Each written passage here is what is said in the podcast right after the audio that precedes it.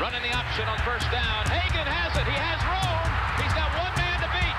Now he pitches to Flanagan, and he may take it all the way. Flanagan's in for the touchdown. McKinley Wright from the logo. Oh, got it! Oh, McKinley Wright. Breaks a tackle. Touchdown. Touchdown. That's five for Chris Brown. The defense of Tomlinson. Colorado is going to the N C double A tournament.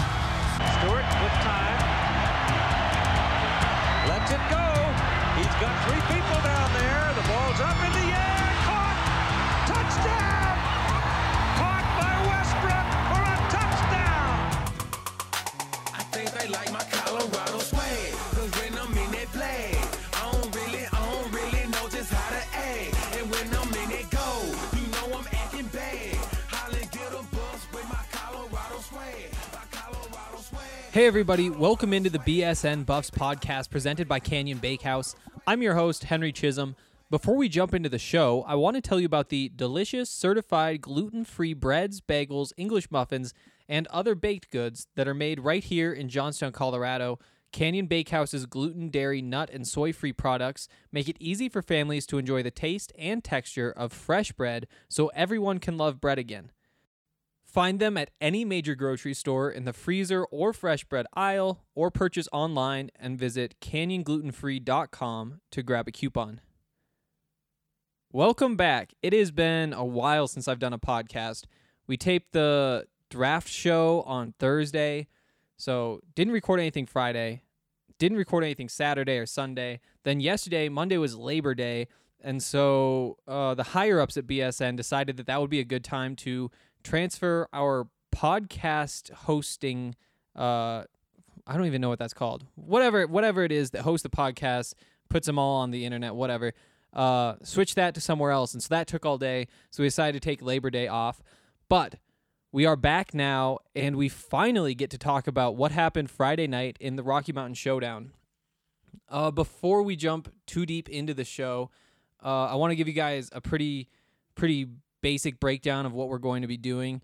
Uh, in the first segment, I want to talk mostly about what's gone on the last couple of days, because even though we didn't record a show, I was up in Boulder Monday for uh, media availability, talking to Mel, talking to Terrence Lang. Uh, and then today we're up there and heard from Laviska Shenault, John Van Deest, Mel Tucker, uh, Steven Montez, and Mikhail Onu uh, at the press conferences. So there's a bunch of somewhat interesting stuff that came out of these last couple days in Boulder. And so in the first segment, we're going to talk mostly about Nebraska-type stuff. And then in the second and third segments, we're going to jump back to Friday night's game and what went down at the Rocky Mountain Showdown.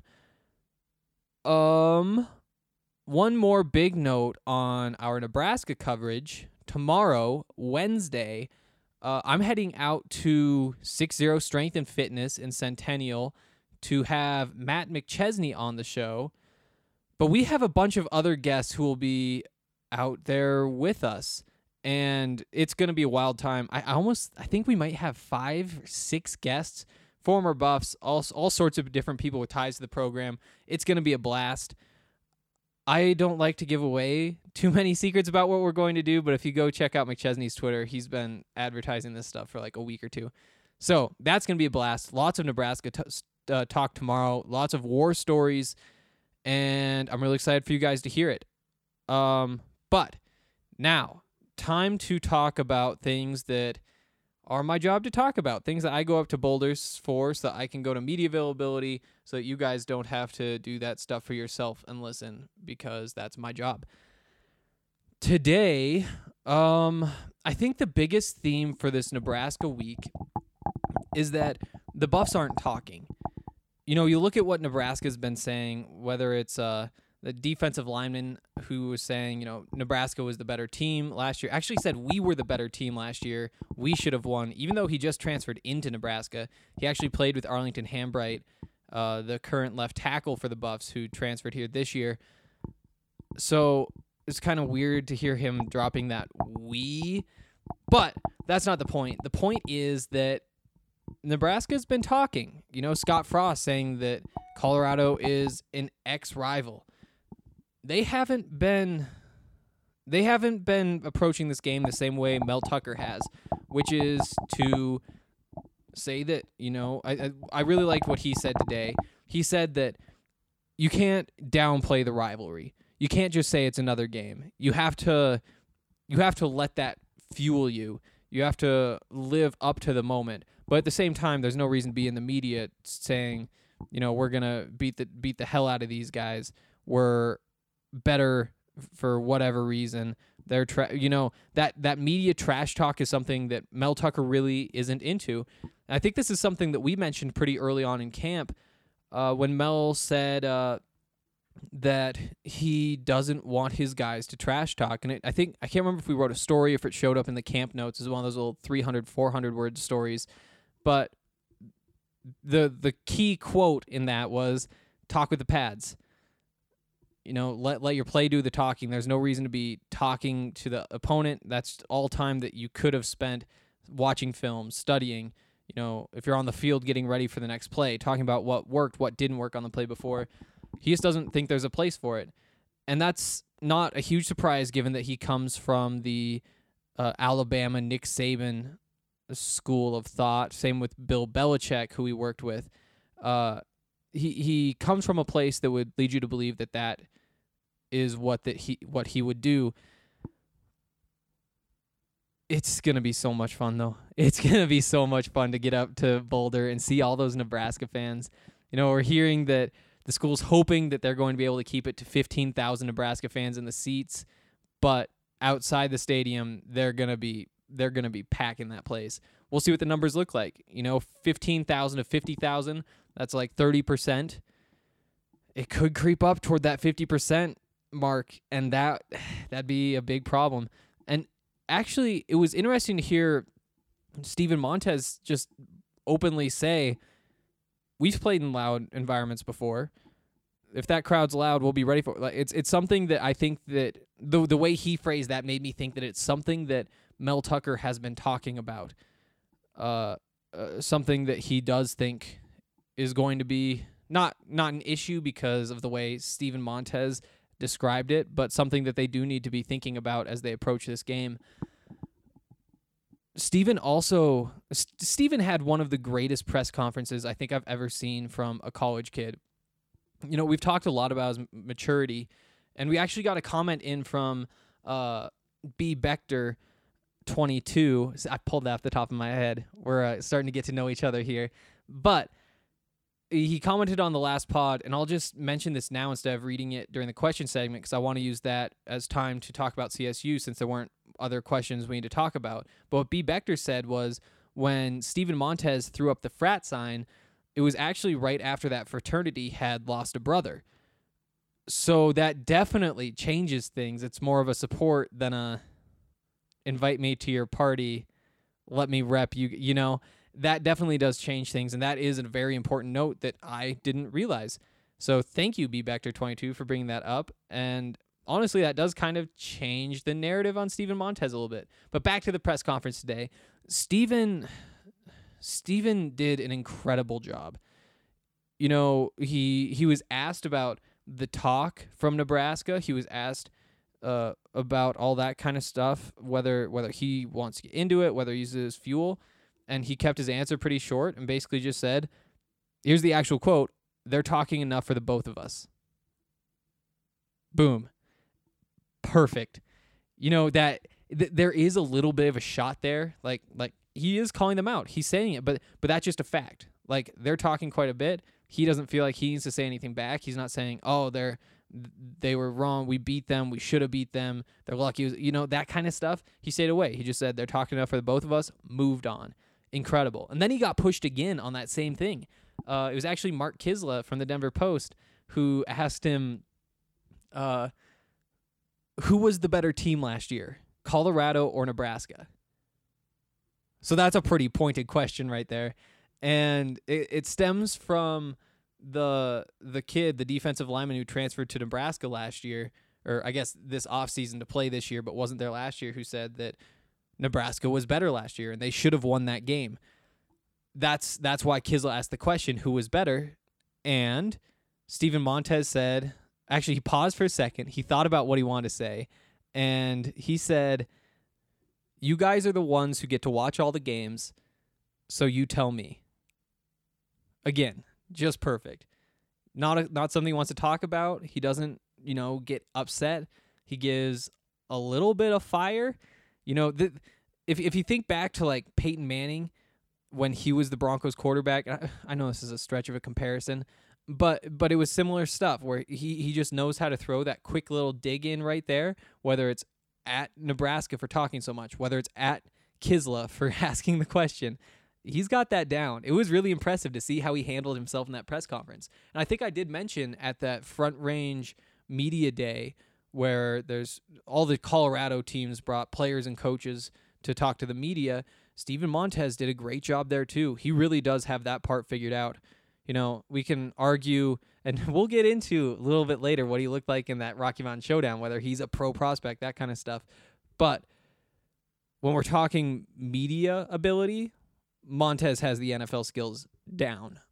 Um, anything else we learned today? I think Mikhail Onu probably had the answer of the day when somebody asked, when did you learn that you aren't supposed to wear red on, like, during Nebraska week? Which is a pretty out there question. You know, you're kind of probing. If there's there's a good chance he's going to say, well, I never really had a conversation. There's a good chance he doesn't have a, a, a real answer to that. You're kind of just throwing something out there and hoping that you hit. You know, it's, it's a lottery ticket.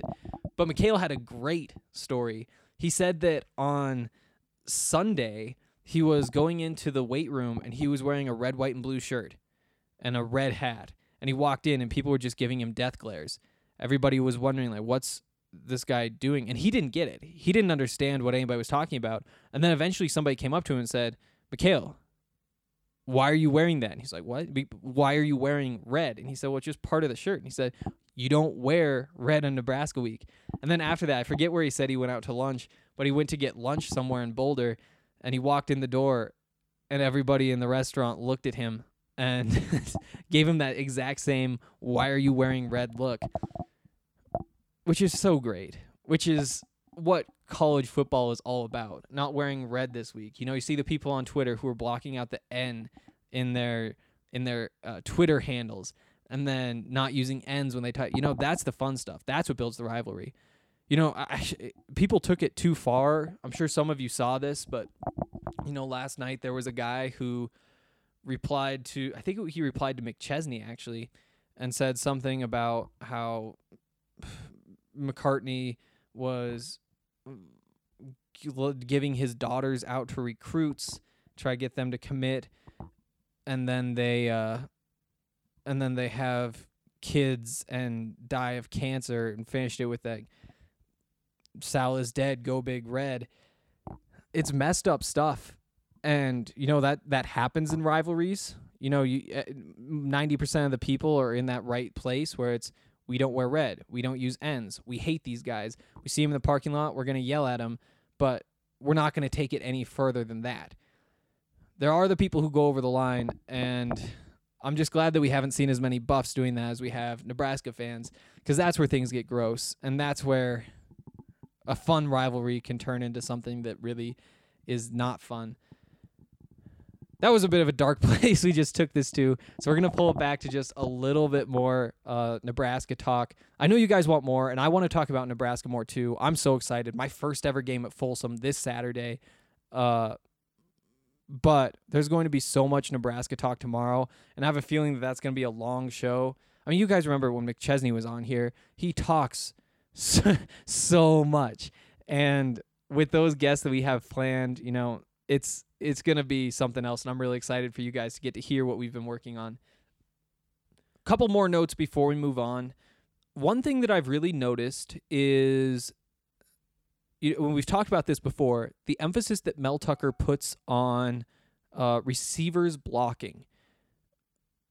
It's it's so much. You know, it started off early in camp when he said, you know, the way you judge a team's effort is based on how cornerbacks tackle and how wide receivers block. So it started there. He's dropped all these other lines about wide receivers blocking. And then this week I asked him, when he when he went back through the film, was there anything that really stood out to him more than he expected? And he said the receivers were blocking really well. And he goes off on how important that is. And, you know, a lot of it was really predictable. We understand why receivers are good. I mean, he did mention Laviska specifically as a guy who, you know, he didn't get the ball thrown his way too much, but he did, uh, you know, he contributed. And it takes the selflessness, that kind of stuff. So a, a, a lot of that sort of talk. But then I noticed that uh, I think it was later that same day, later Monday, the Buffs tweeted out a video that was just a clip of the best blocks receivers made the entire game. And they'd gone through and edited, thrown names up there, uh, like highlighted, you know, all that. They put a lot of work into this video that showed which receivers were blocking the best. And it's such an easy way to to challenge the guys. See, this is the stuff that Mel Tucker's great at, because I guarantee you Mel went to whoever's in charge of making that sort of thing and said, highlight the receivers who blocked well. And now that that's out there, it's it's going to double. You know, I'm not sure if you guys follow K D. Nixon or Laviska Shenault on Instagram, but they're constantly filling their stories with everything that they can. You know, the the day, the two days after game day, there will be twenty, twenty-five clips on these guys' Instagram stories. People are tagging them, their own pictures they want to throw up there, all sorts of different stuff. And that's the part, you know, I talked to Laviska about this a few weeks ago, about this personal branding aspect of football and how it's not really what he's most interested in, you know, talking to the media. And he's been doing a great job. I've been really impressed today uh, for the last couple days with how well he's done. But he said the part that comes natural to him is social media, which makes sense. You know, he's what, a twenty-year-old kid, twenty-one. Same thing with K D. They get that stuff. And if they're all over those videos of receivers blocking, that's one more thing that they get to pump out of their own social media, build their own brand, try to show, you know, if N F L scouts are looking, that's great. If it's just random people from draft Twitter, that's good too. Just build that hype, build that brand, because you never know which piece is going to be something that catches somebody's eye and makes them say, you know what, this is somebody we want on our football team. Now that they see that those videos are coming out, the receivers, I'm sure, will be blocking even better. Mel has all of that sort of stuff, stuff locked down in a way that, from my understanding, past football coaches in Boulder have not. Uh, one more, more note on that. We kind of spiraled again, but uh, today in the when when Laviska was talking to the media after practice, and it was a big group. Usually it's the three or four of us out there at practice every day, and Mel acknowledges us, which always feels good. We get to the press conference where there will be twenty, twenty-five people, and he'll walk in and be like, "Oh, it's not just the diehards today." Love that little pat on the back. See, because because that's what he's doing to me too, to get me to keep coming out to practice. Which I'm actually skipping tomorrow to do this McCartney thing, and I feel really bad about, but there's going to be so much good content that comes out of that. I'm so excited for you guys to see all these guests. There's some big names. But uh, Laviska did an incredible job today. You know, he was funny. He was answering questions. He He's one of those guys. I was talking to Adam Munsterteiger uh, after... the after the that media availability. So they do two players down after practice, and then a half hour, forty-five minutes later, they do the full press conference up above. And so Laviska was part of the first two to talk down there. While we're waiting for the press conference, Adam and I were talking about how, you know, Laviska's a guy, so when when you're doing a press conference, when you're asking questions of football players, of coaches, there's a kind of like this implied why at the end of the question. For example, was there anything that jumped out to you in your film study of Nebraska? You know, you, you ask Mel that question, and it's like, and what was that? So he doesn't just say yes and move on. And, you know, those are the highlights of the Bill Belichick co- press conferences where he just says yes and stops. But there's this implied, like, and explain, go deeper. And Mel does a great job of that. That's something that Laviska doesn't do naturally. So you ask him a question, it's kind of like he answers the question, but doesn't get too deep into the background of the question. But he has really come around in that regard and understood that we want to hear more out of him. We want to hear, we want deeper stories than just the top quick little things. he he said a couple things like uh, he actually said he loves red, which, you know, isn't great. But he said, like, you know, basically he likes wearing red. But this week it's in the back of the closet so that he doesn't accidentally throw some on. He's improved so much in that regard. Uh, nobody really throwing shots at all, which, you know, from my perspective, obviously is a little disappointing. I mean, my biggest tweet today uh, that people were interacting with was the one of Steven saying, we or they're talking enough for the both uh, both of us. So from a media perspective, you know, I would love for them to just say, nah, these guys are garbage. They got nothing. Why are they even ranked number twenty-five? There's no reason for that. They aren't that good. They didn't win that many games last year. We won more games than them. We're better. You know, that kind of stuff. That's what is easy to write about. That's what's easy to tweet about. That's what's going to make this environment on Saturday so hostile. And that's something that I enjoy. It's fun. But for them, it makes a lot of sense to just stay away from that. And they did a great job of that today. Um, it's time now to take a second and acknowledge the official beer of B S N Denver, and that's Breckenridge Brewery. Breckenridge is the original Colorado beer, established in nineteen ninety in Breckenridge, Colorado. You've probably heard of their delicious vanilla porter, their oatmeal stout, and most people's personal favorite, the world-famous Avalanche, which is the classic American amber ale. But they just released a new beer called Strawberry Sky that you guys are going to love.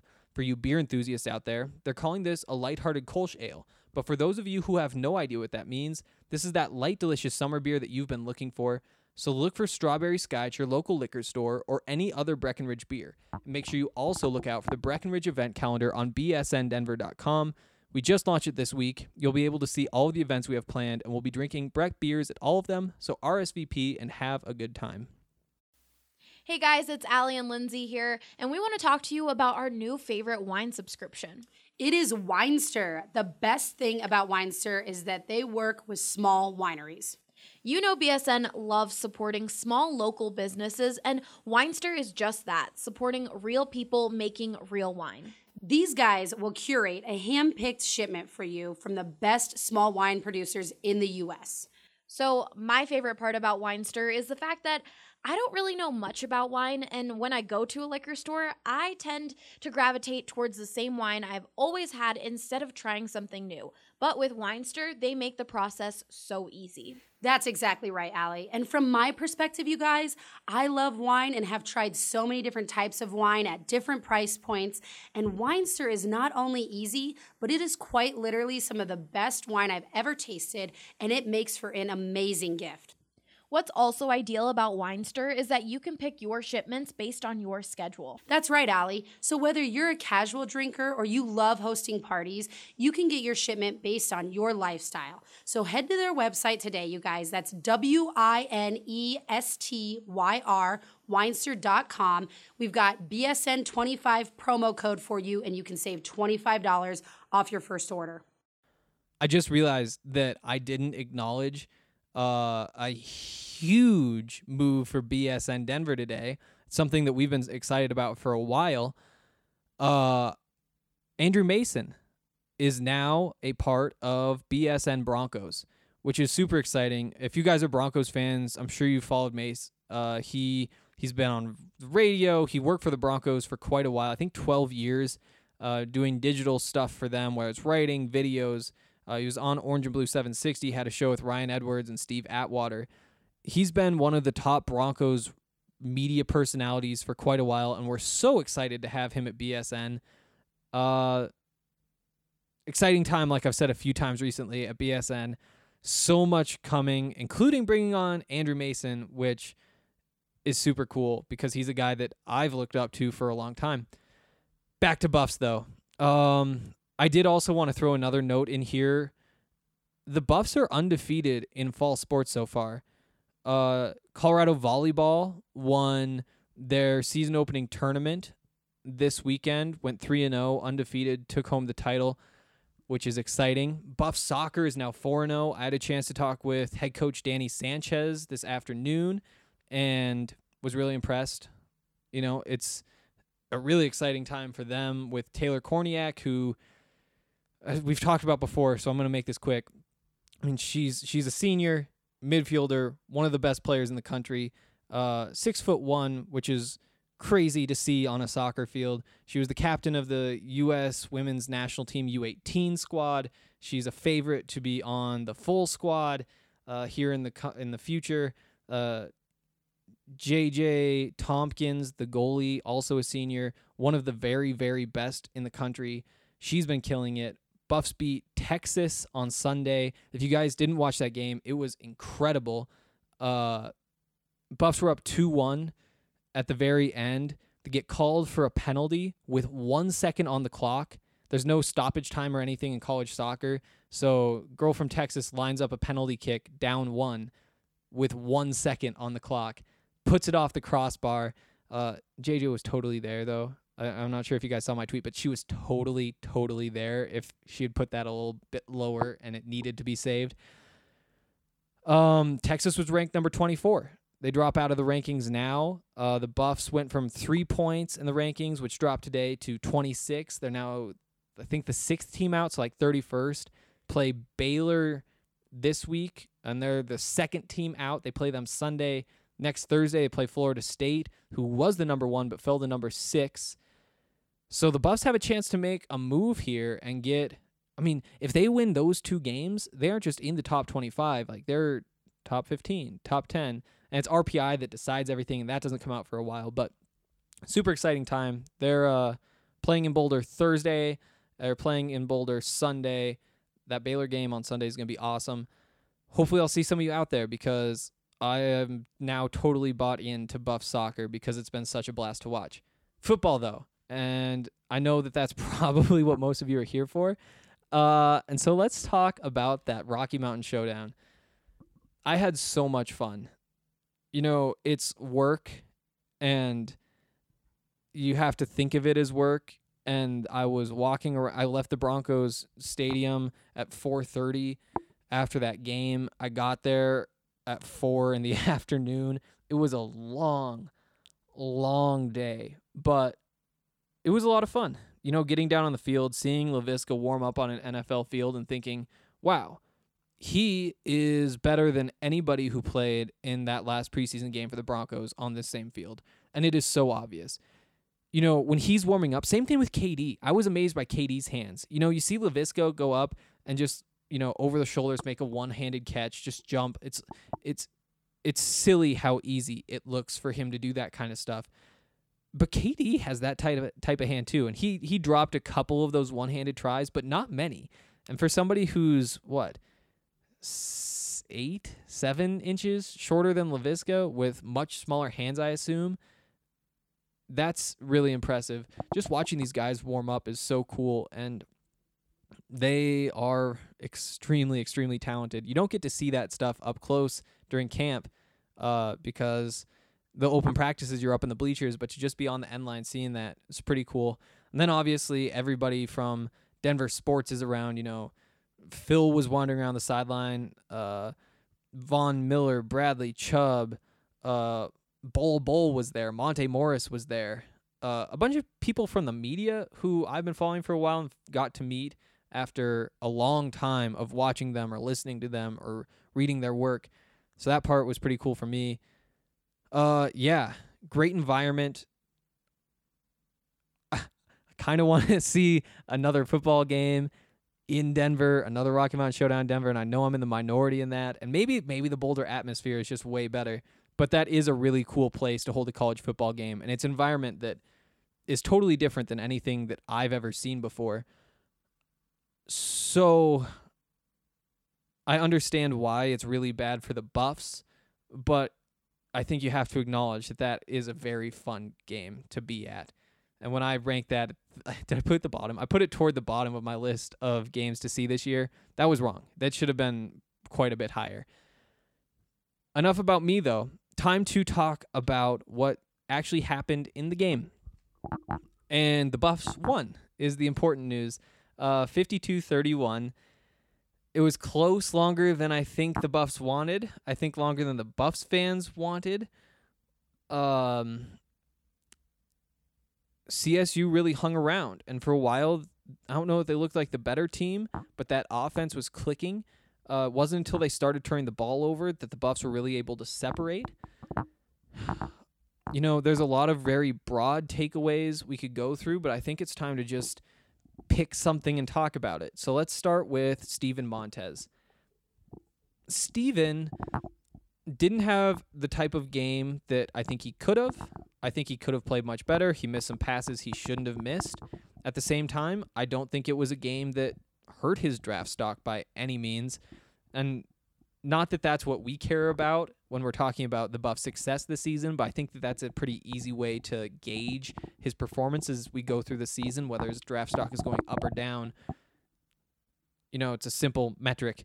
And I think that it stayed in about the same spot. He made the tough throws look easy. He made the easy throws look tough. He was fitting the ball in windows. The touchdown to Tony Brown was beautiful, just dropping it over his shoulder. There were a bunch of highlight plays. There was also a third down. Uh, I think it was a third and four. He had uh, Jaren Mangham in the flat, and Jaren was wide open, and Montez missed him. Just threw it over his head. He didn't have a chance. You got to clean that up for the Buffs to make noise this season, and that's something we've talked about. I think we talked about before the game, actually, that that's something you have to clean up for the Buffs to make noise. It isn't something you necessarily have to clean up to get drafted because young quarterbacks make mistakes, and he's going to get drafted for his potential, and as long as he keeps showing that upside, somebody's going to take a chance on him. Those mistakes aren't going to hurt him quite as much. If he cleans those up, then all of a sudden he's rocketing up draft boards because it is so rare to have a consistent college quarterback. I think that's the general takeaway. I think he got a little better as the game went on. The stat line, thirteen of twenty, two hundred thirty-two yards, two touchdowns, no sacks, no interceptions. Solid. There's room for improvement, though, and I think that he knows that. And I really do think he has that in him. I think that it's his first game in a new system. It's going to take some time for everything to slow down, but I really do think that he has, he'll at least have games this year where he takes it to a whole nother level, something that we haven't seen out of him before. Or maybe you want to go back to like that Oregon game when he was first starting for the Buffs or first came in for the Buffs. Um, moving on though to that offensive line. I said this before the showdown, but when I was taking notes from last year's showdown, getting ready to start talking about the Buffs every day, I noted that the offensive line was throwing the Rams around. And that wasn't totally the case this year, but, I mean, they were clearly better than the Rams' defensive line, and I think that's pretty obvious. Um, zero sacks allowed, huge. That makes things so much e- easier on Steven Montez, gives him a chance to stand in the pocket. Something that I was pretty impressed by in his game, that he was able to just stand there. He didn't really look like he had those happy feet that he's had in, in the past. That's exciting. Uh, the offensive line is a big reason why, I would assume, and hopefully they can keep him upright all season. The running game, again, very strong. Alex Fontenot, nineteen carries, one hundred twenty-seven yards, three touchdowns. That's uh, six point six yards per carry. Very, very good. Um, he showed the burst. He showed the vision. Uh, he was bouncing off tacklers, and the bouncing off tacklers is the one thing. Again, a conversation with Adam Munsterteiger where we've spent a lot of time talking about whether that's something he can do against better defenses, defenses with players who are bigger and faster and stronger and are better at tackling than the Mountain West team that the Buffs just played. That's a question. But what we can say for sure is that he was an animal on Friday. You know, the second touchdown run, he gets hit. It looked pretty square uh, in the thighs, straight on. Uh, I think it was like a thirteen, fourteen-yard touchdown run. Um, yeah, fourteen yards. About seven yards into it, he takes that hit, stumbles, puts his hand in the ground to catch himself. Apparently that's a drill that they've been doing. Steven said that that's a drill the running backs do, catching themselves with their hands. And it paid off because he caught himself, regained his balance, and got into the end zone. The balance was what was special. Then you go to his third touchdown, a twenty-two-yarder. Uh, the one that honestly kind of put this game away. You know, it wasn't over, but it put the Buffs up forty-five thirty-one, turned it from a seven-point game to a fourteen-point game with nine minutes to play. Um... he did the same thing, except he did it twice. I don't know that he needed to put his hand in the ground to catch himself, but he had the balance to bounce off ta- tacklers, and that's pretty impressive. You know, Jaren Mangham uh, was kind of the number two back. He had eleven carries. So remember, Fontenot had nineteen. So what is that? Uh, basically two to one work for Fontenot, a little less than that. But Mangham had his touchdown as well. He finished runs. He fell forward, and that's big stuff. You you hope that Fontenot can keep bouncing off tacklers, but if he can't, you know that Mangham is going to be a guy who should be able to keep running him over, at least like pulling an extra yard out of every run. Wasn't a great game for Mangham by any means, but it wasn't bad, especially for an eighteen-year-old kid.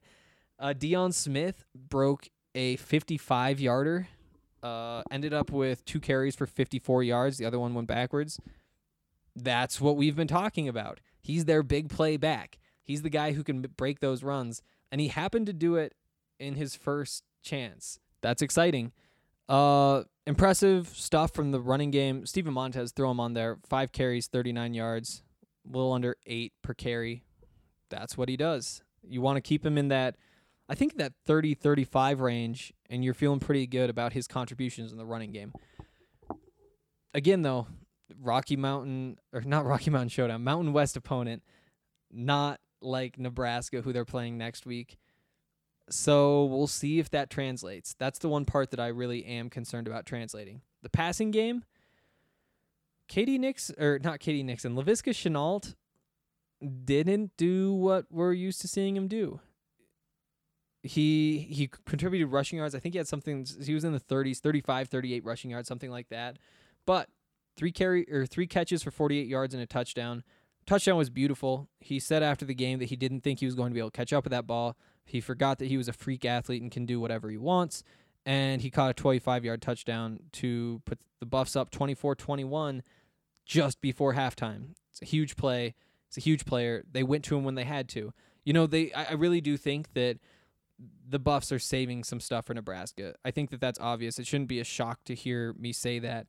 But, uh, if you're Jay Johnson, the offensive coordinator for the Buffs, as soon as you take the job, no, it's it's before that. It's as soon as you start to think you might be interested in this job, you start drawing up plays for Laviska Shenault.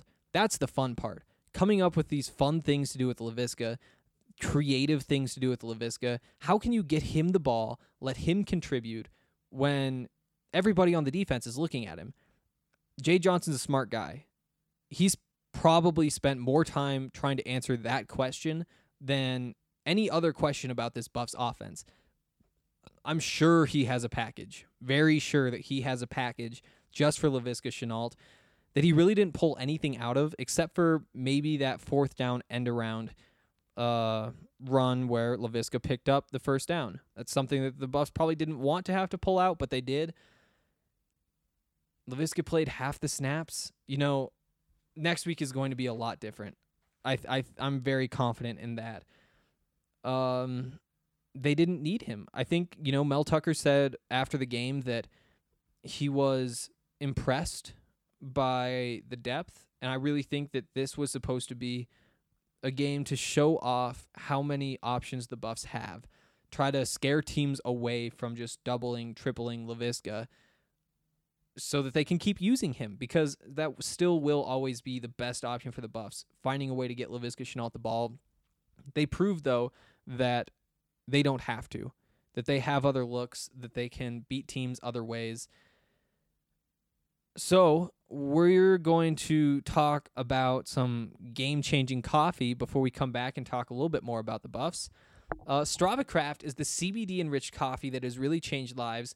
The reviews are incredible, so check them out. This C B D-infused coffee has taken away long-term migraines, back pain, arthritis, I B S. It has helped decrease anxiety, you name it. C B D is all natural and not psychoactive. The coffee is rich and tasty, and we couldn't recommend it more to our listeners. Check it out for yourself today and receive twenty percent off when you use code B S N twenty nineteen at checkout, and you will get it shipped straight to your door.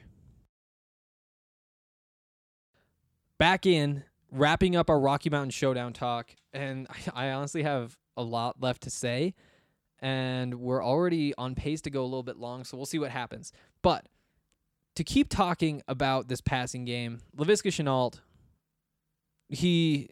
We forgot to mention that he did draw those pass interferences. He should have had another, but lost the ball in the lights. You're never going to have ball or lights that high and that big ring around him again. Well, he will next year when he's playing in the N F L, but that's not a problem. That's a play he's going to make. Luckily, it doesn't really matter against Colorado State because the Buffs are three touchdowns better than Colorado State is.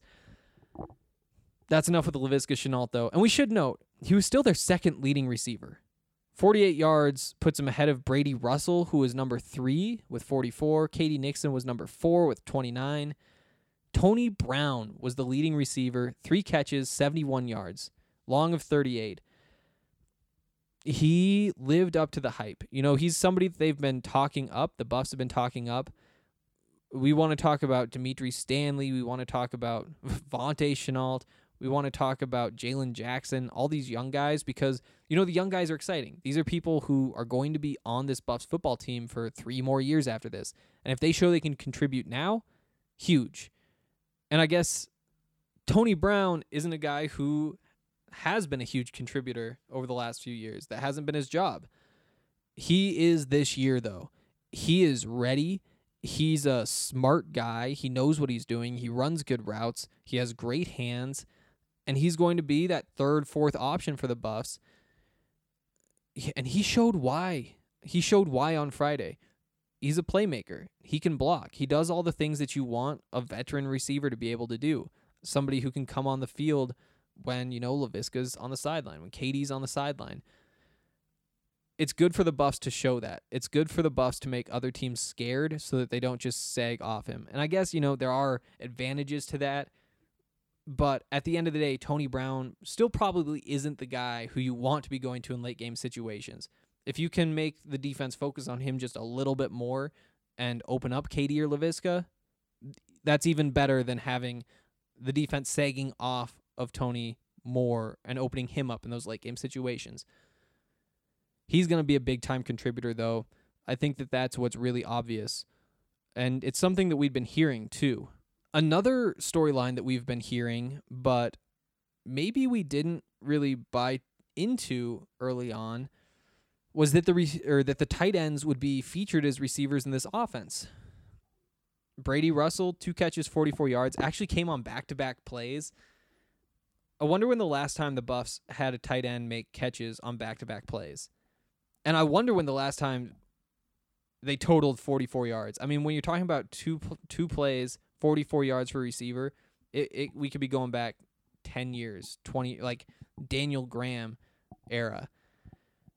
That's exciting to see. You know, Jalen Harris, I think early on, before those two plays from Brady Russell, I thought that he had really solidified himself as the receiving tight end because he was making plays too.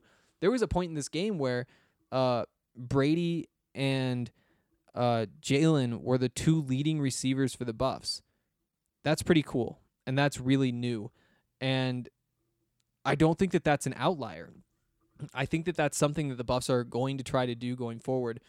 Whether those two can keep getting open like they did against Colorado State when they're actually playing, you know, Nebraska or Pac twelve competition, who knows? You got to see it. But it is exciting, and they did what they could given the situation. Part of the reason that they had the opportunity to catch those passes was that the Buffs were running quite a few two tight end sets. It was our first chance to really see the Buffs play uh, with a real offense. Obviously, you, you see a little bit um, in the spring. You see a little bit at the open practice. But you don't know how everything's really going to fit together. And it's still going to change, and it was still pretty vanilla. But we did see quite a few of these two tight end sets. We saw some pistol. We uh, saw more pro-style offense. We didn't see many of those little screens. We saw a couple, but that's because there's always going to be a couple. And any offense that doesn't run a single bubble screen in twenty nineteen isn't going to go very far because that's just where football is. That's a play that you need in your playbook. It just shouldn't be the featured play. It shouldn't be the go-to. You know, we saw we saw receivers in motion. We saw all sorts of stuff from this offense that I really liked, and I'm really excited to see more of as we move into uh, some more challenging games for the Buffs, because this feels like an offense that can it can it can work when you don't have the talent advantage, which just isn't true with what the Buffs were running last year, where it's we're going to have two blockers lined up against two of your defenders. We're going to hope that we win those two matchups, and then we're going to get Laviska the ball and hope that he can beat whatever defender's left over on that side of the field to tackle him, and we're going to start him three yards behind the line of scrimmage. That's just really tough to do consistently and do well consistently when you're playing talented competition, and I'm glad they're getting away from it. Turn this game into a chess match. Try to outsmart the other teams, because that's something I really do believe that Jay Johnson can do, and it's something that I also believe Chris Kapilovic, their run game coordinator, can also do. Excited to see more from this offense. Again, it is against Colorado State, so everything you do have to take with a grain of salt. Nebraska's going to be a challenge. Nebraska's really going to be a challenge. But but Laviska Shenault's going to get more run, and that's going to help. And the Buffs, I truly do believe, were keeping some serious parts of their offense uh, up their sleeve. They didn't want to show everything, and they didn't have to show almost anything. The defensive side of the ball now,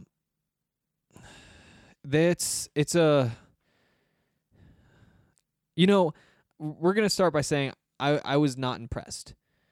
There were highs, there were lows. You know, you can look at the four turnovers they pulled, which is exciting, and it's something that, you know, I think they deserved. Mikhail Onu made a couple great plays.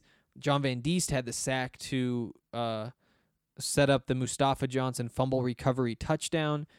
You know, they were making plays. They earned the ball on those four turnovers. It wasn't just gimme stuff. It wasn't luck. But at the same time, they gave up five hundred five yards of total offense. Can't be doing that against Colorado State. It's a new scheme. The secondary did not look like it had everything down. Talking to Mikhail today, he he was honestly happy that they had a chance to talk about it so that they could kind of see what happens when they play a game, what works, and what the real problem spots were so that they could talk. You know, Mikhail's a super bright guy. He's twenty-one, and he's in grad school. Uh, Aaron Maddox, I've said before, is a very bright guy. Delrick Abram, you know, I had a chance to talk to him yesterday. Uh He uh he was waiting to talk to some reporter, and the reporter was interviewing somebody else. I had finished my interviews, and so I was just hanging out with him. Five or ten minutes, we got to chat. He's a smart guy. He gets football. We were talking about some of the other matchups. He had some great takes on some football games. I wish I remember what they were. I'll think through those. Um, but he's a bright guy. Mekhi Blackman, very talented. Uh, also smart guy. This is a group that I do think is going to figure it out. It's just a question of how long it takes, because if they play like they did on Friday, that's that's not going to be good enough. They are not going to be able to slow down that Nebraska offense. The Buffs were super vanilla on defense as well. You know, they were playing in that base three four.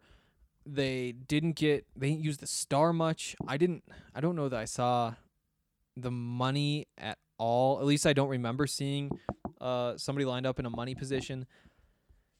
That'll change. You know, that has to change. Davion Taylor did not play much at all, which was surprising. You know, he got a couple snaps early.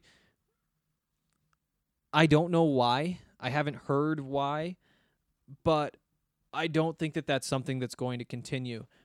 I think that he will be a big piece of the game plan against Nebraska.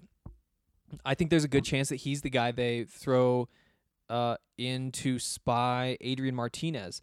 I think that they could put him kind of in a in that money position, that money position being inside linebacker, safety hybrid. Think of when, you know, in the N F L, Tyrann Mathieu moves down in the box. He was one of the first to do it. Derwin James now will move into the box quite a bit.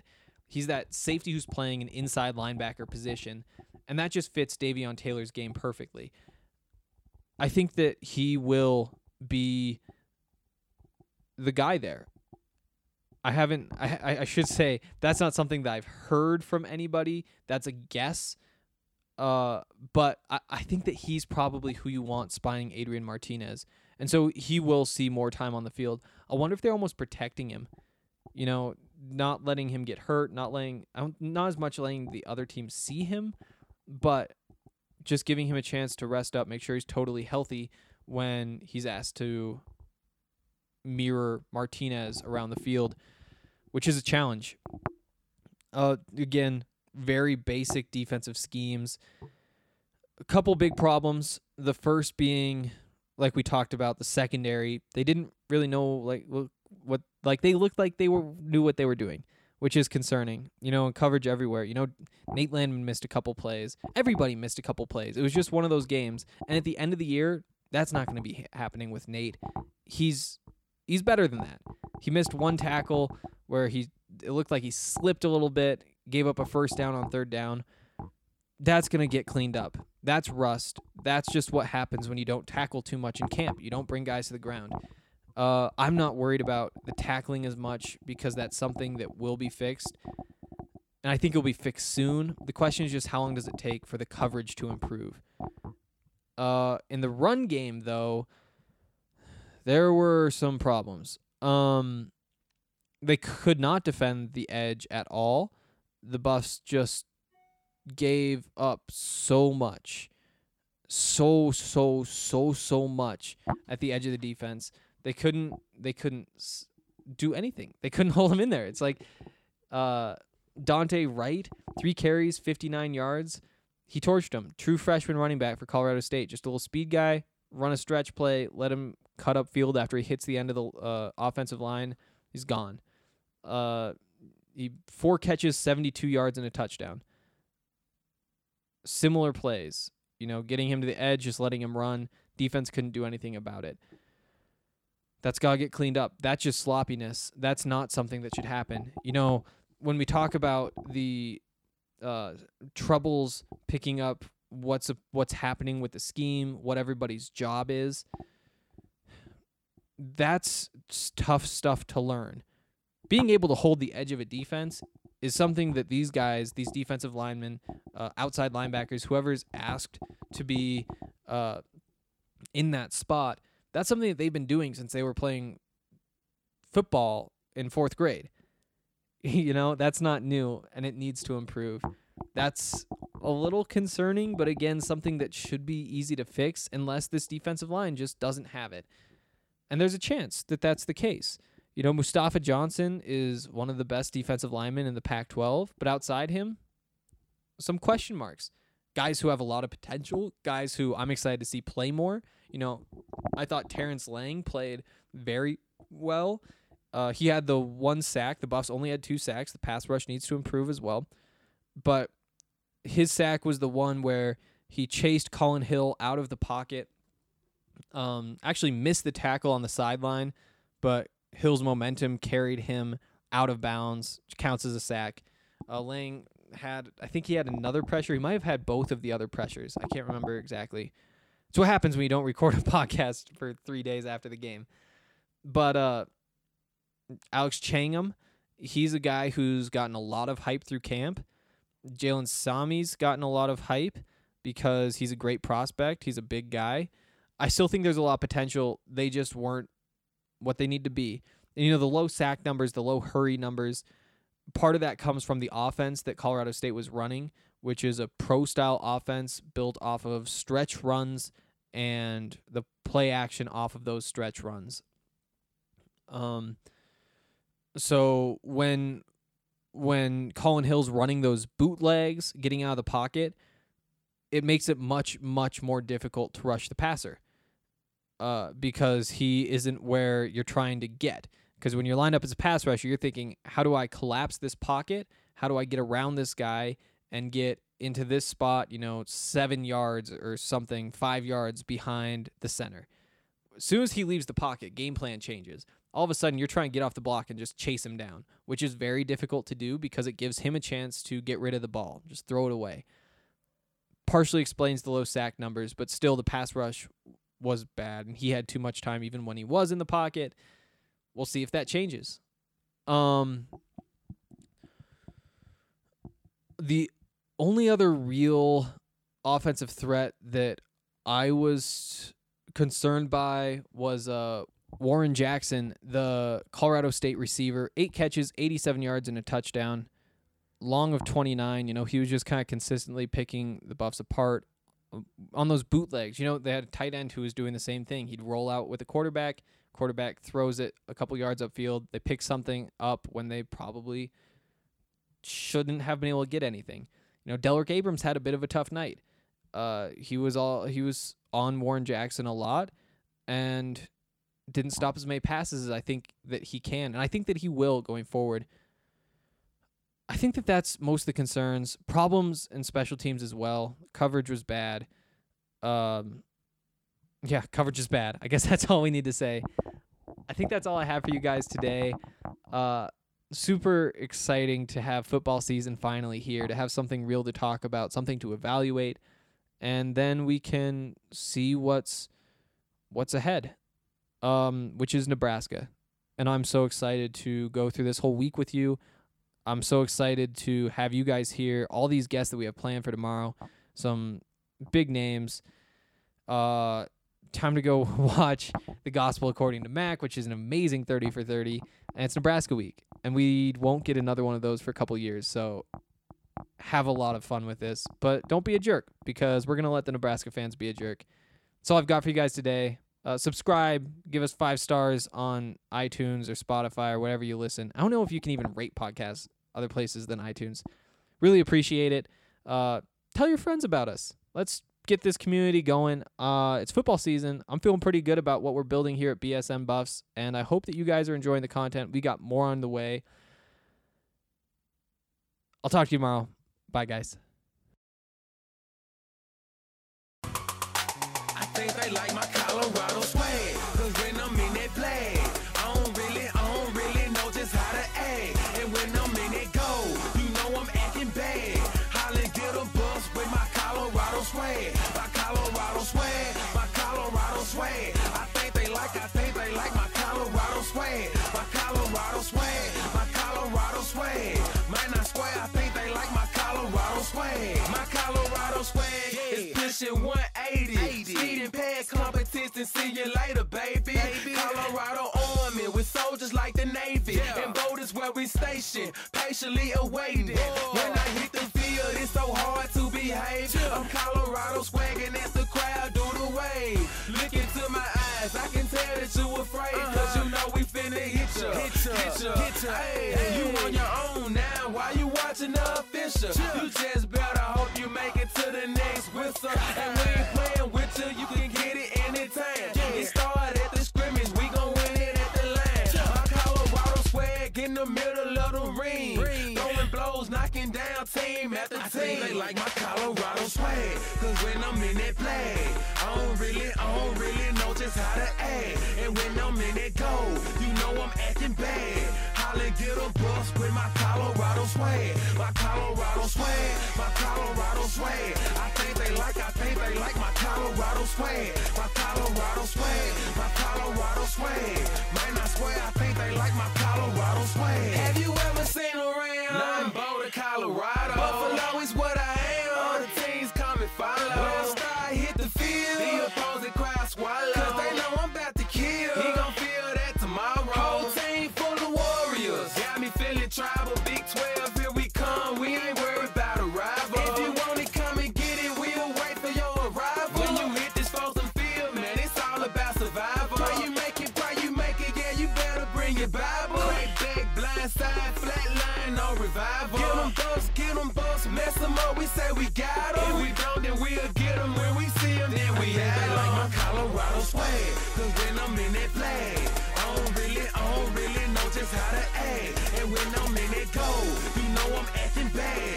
Holla, get a bus with my Colorado swag, my Colorado swag, my Colorado swag. I think they like, I think they like my Colorado swag, my Colorado swag, my Colorado swag. Man, I swear, I think they like my Colorado swag. I think they like my Colorado swag, 'cause when I'm in it play, I don't really, I don't really know know just how to act. And when I'm in that goal, you know I'm acting bad. Holly did a bus with my Colorado swag. My Colorado swag, my Colorado swag. I think they like, I think they like my Colorado swag. My Colorado swag, my Colorado swag. Man, I swear I think they like my Colorado swag.